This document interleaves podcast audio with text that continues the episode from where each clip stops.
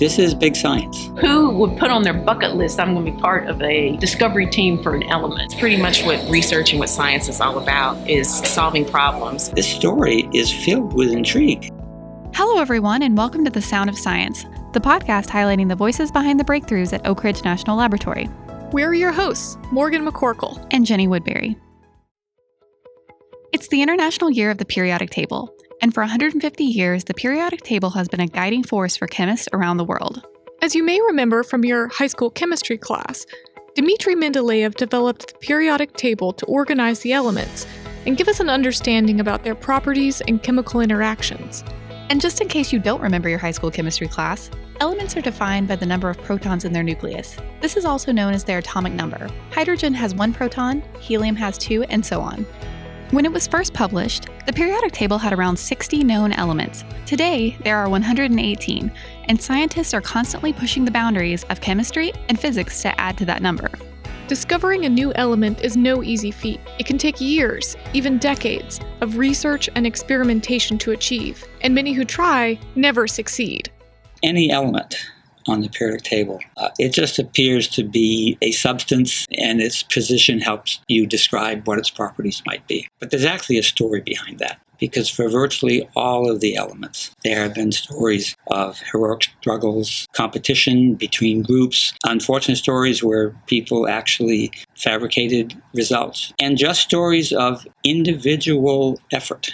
That's Jim Roberto. He's a recently retired ORNL Associate Laboratory Director who played a role in the discovery of one of the table's newest elements, tennessine. Since the beginning, Oak Ridge and its unique research facilities have been supporting the quest for new element discovery. In fact, the lab has been credited with three element discoveries, and by supplying isotopes and detector technology, it has assisted with several more. We wanted to explore some of the stories behind the elements ORNL has played a role in discovering, the first being promethium, or element 61, in 1945. The role of ORNL in the periodic table goes all the way back to the graphite reactor in the early days. And the graphite reactor, the first continuously operated reactor in the world, as part of the nuclear reaction process, created fission products. And very innovative scientists at that time understood that those fission products were in about the same atomic number range as a missing element in the periodic table. Now, we think of the known elements that we deal with every day in the periodic table as they've always been there. But in fact, several of the isotopes in the known periodic table, before we get to these more exotic ones, are radioactive. And so there were gaps. And one of the gaps was at element 61.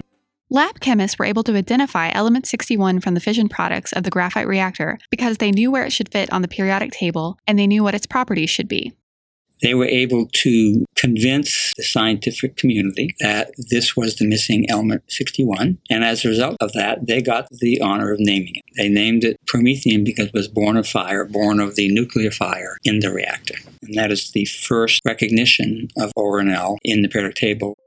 That recognition didn't arrive till 1947 because of the secrecy required by the Manhattan Project, similar to the elements plutonium, americium, and curium discovered during the war by renowned chemist Glenn Seaborg and his colleagues at the University of California, Berkeley. After the war, the research community began looking at ways to study and produce even heavier elements and isotopes. Seaborg, who by the 1950s had earned a Nobel Prize and was chairman of the Atomic Energy Commission, presented a vision for a reactor with a very high neutron flux, or intense flow of neutrons. He lobbied for the reactor to be built at Oak Ridge. This led to the construction of the High Flux Isotope Reactor, or HFIR, in 1965. When HFIR was built, it had the highest thermal neutron flux of any reactor in the world. This enabled it to produce isotopes like californium that are very difficult to make. Next door, the Radiochemical Engineering Development Center, or REDC, had a unique capability to perform high precision separations to get very pure products of these isotopes. So, why were HFIR and REDC so important for element research?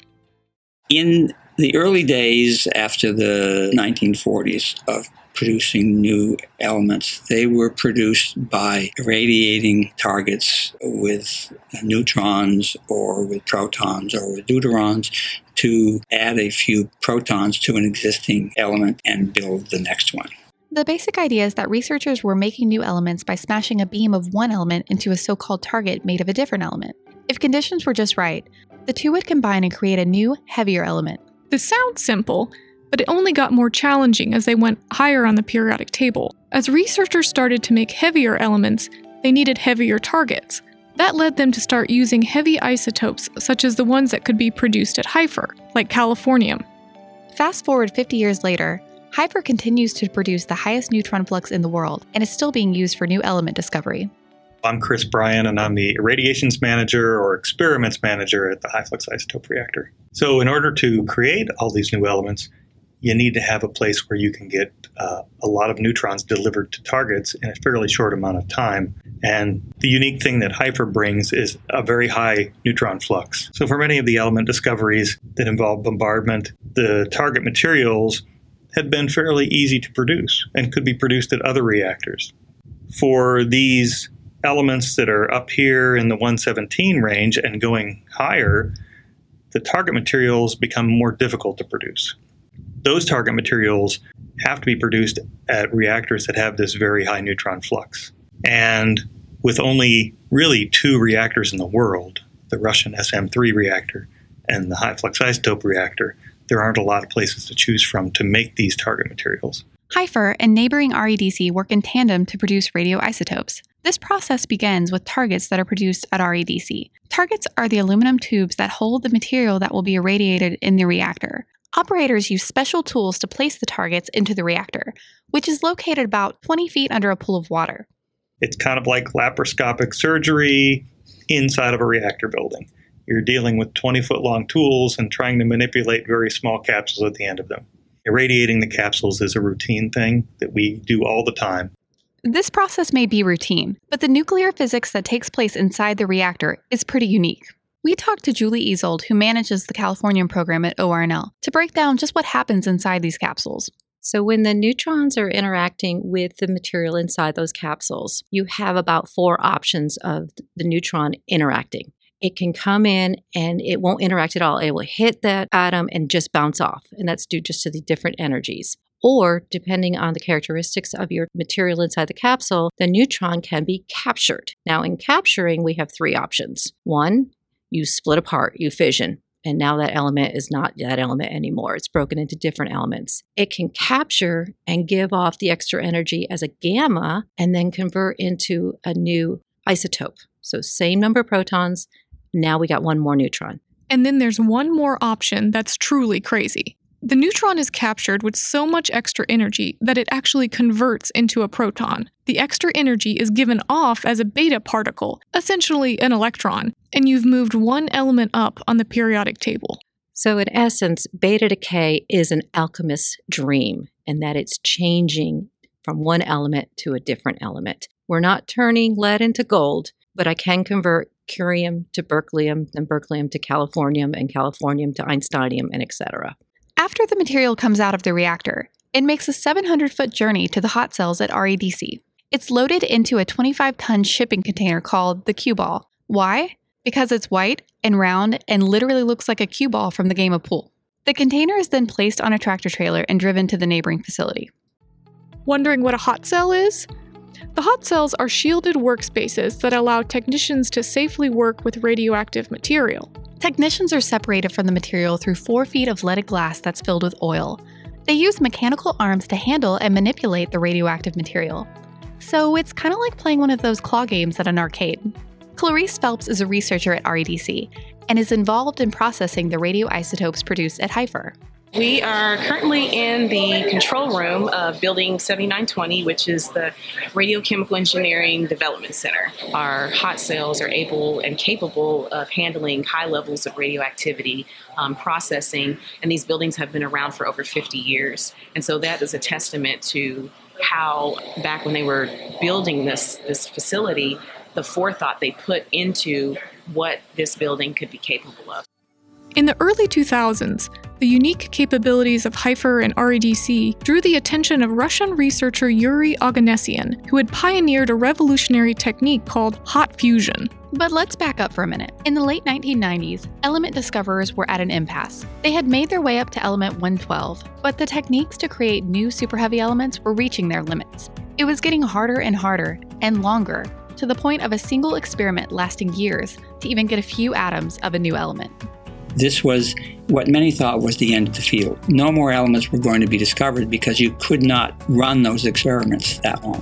Oganessian, a researcher at the Joint Institute for Nuclear Research in Dubna, Russia, developed a risky approach that had been theorized but never attempted. His idea was to smash a neutron rich calcium beam into an actinide target. Actinides are heavy radioactive elements. In theory, this would create a compound nucleus of a new superheavy element. The risk was the compound nuclei tend to immediately break apart by fission, meaning you might lose the chance to actually create a new element. So, this was called the hot fusion technique. Its use was pioneered in Russia in a great scientific gamble. Everyone else was doing different things, and there was lots of skepticism, as there often is when you change directions in science, but they were successful. Oganessian proved the success of hot fusion with the discovery of element 114 in 1998. In the early 2000s, he had his eye on trying it out in the hunt for element 117. But first, he needed berkelium 249. Berkelium 249 is an exclusively man made material that is a byproduct of californium 252, another synthetic radioisotope used in medicine and industry. HFIR is one of the only places in the world you can produce californium. Why berkelium? It boils down to basic math. Berkelium has an atomic number of 97. Oganessian had plans to smash the berkelium with a beam of calcium ions produced in an accelerator facility in Russia. Calcium has 20 protons in its nucleus, so add them together, in theory at least, and you should get element 117. So he proposed a partnership with ORNL to look for the new element. The lab started the campaign to produce berkelium 249 for the experiment in 2008.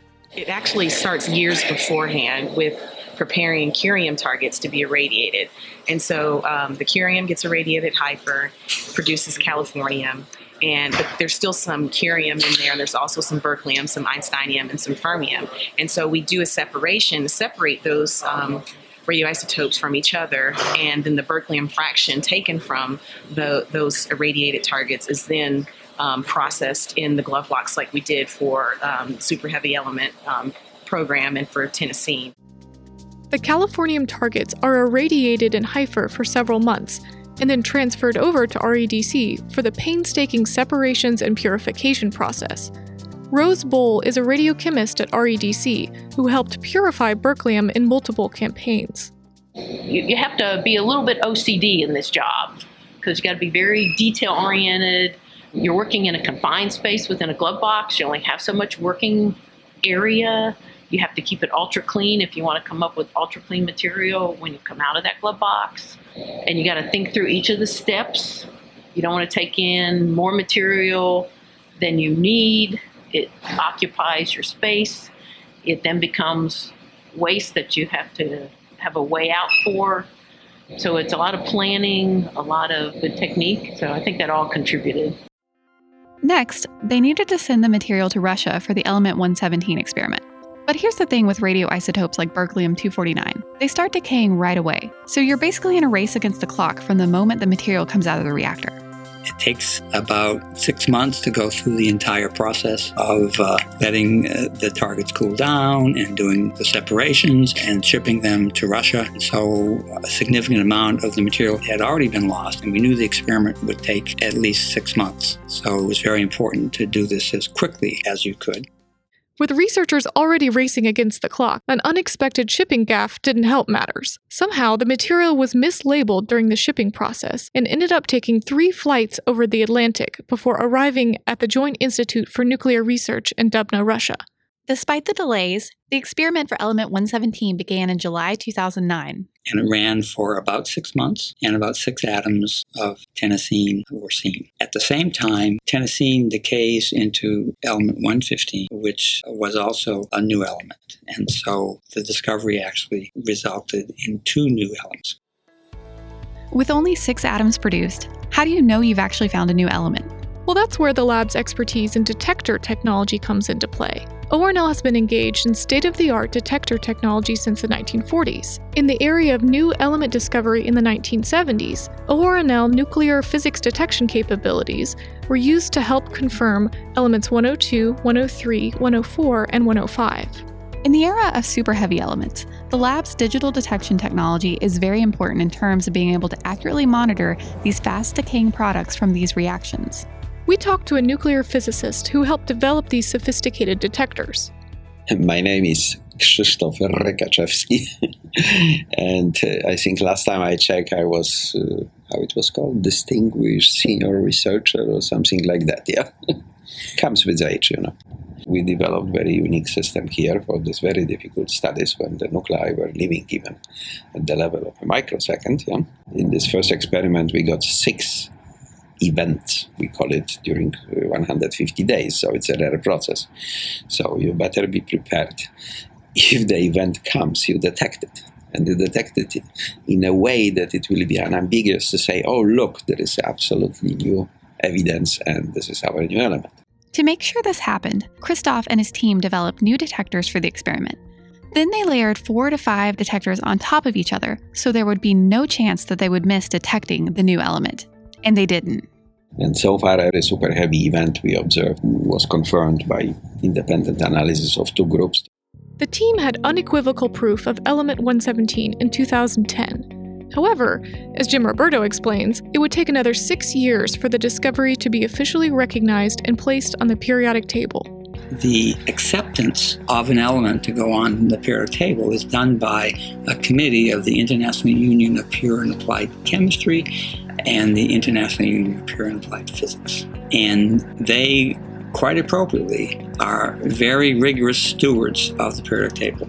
And they looked at our discovery in 2010 when the publication came out, and it wasn't until 2016 that they actually approved these elements.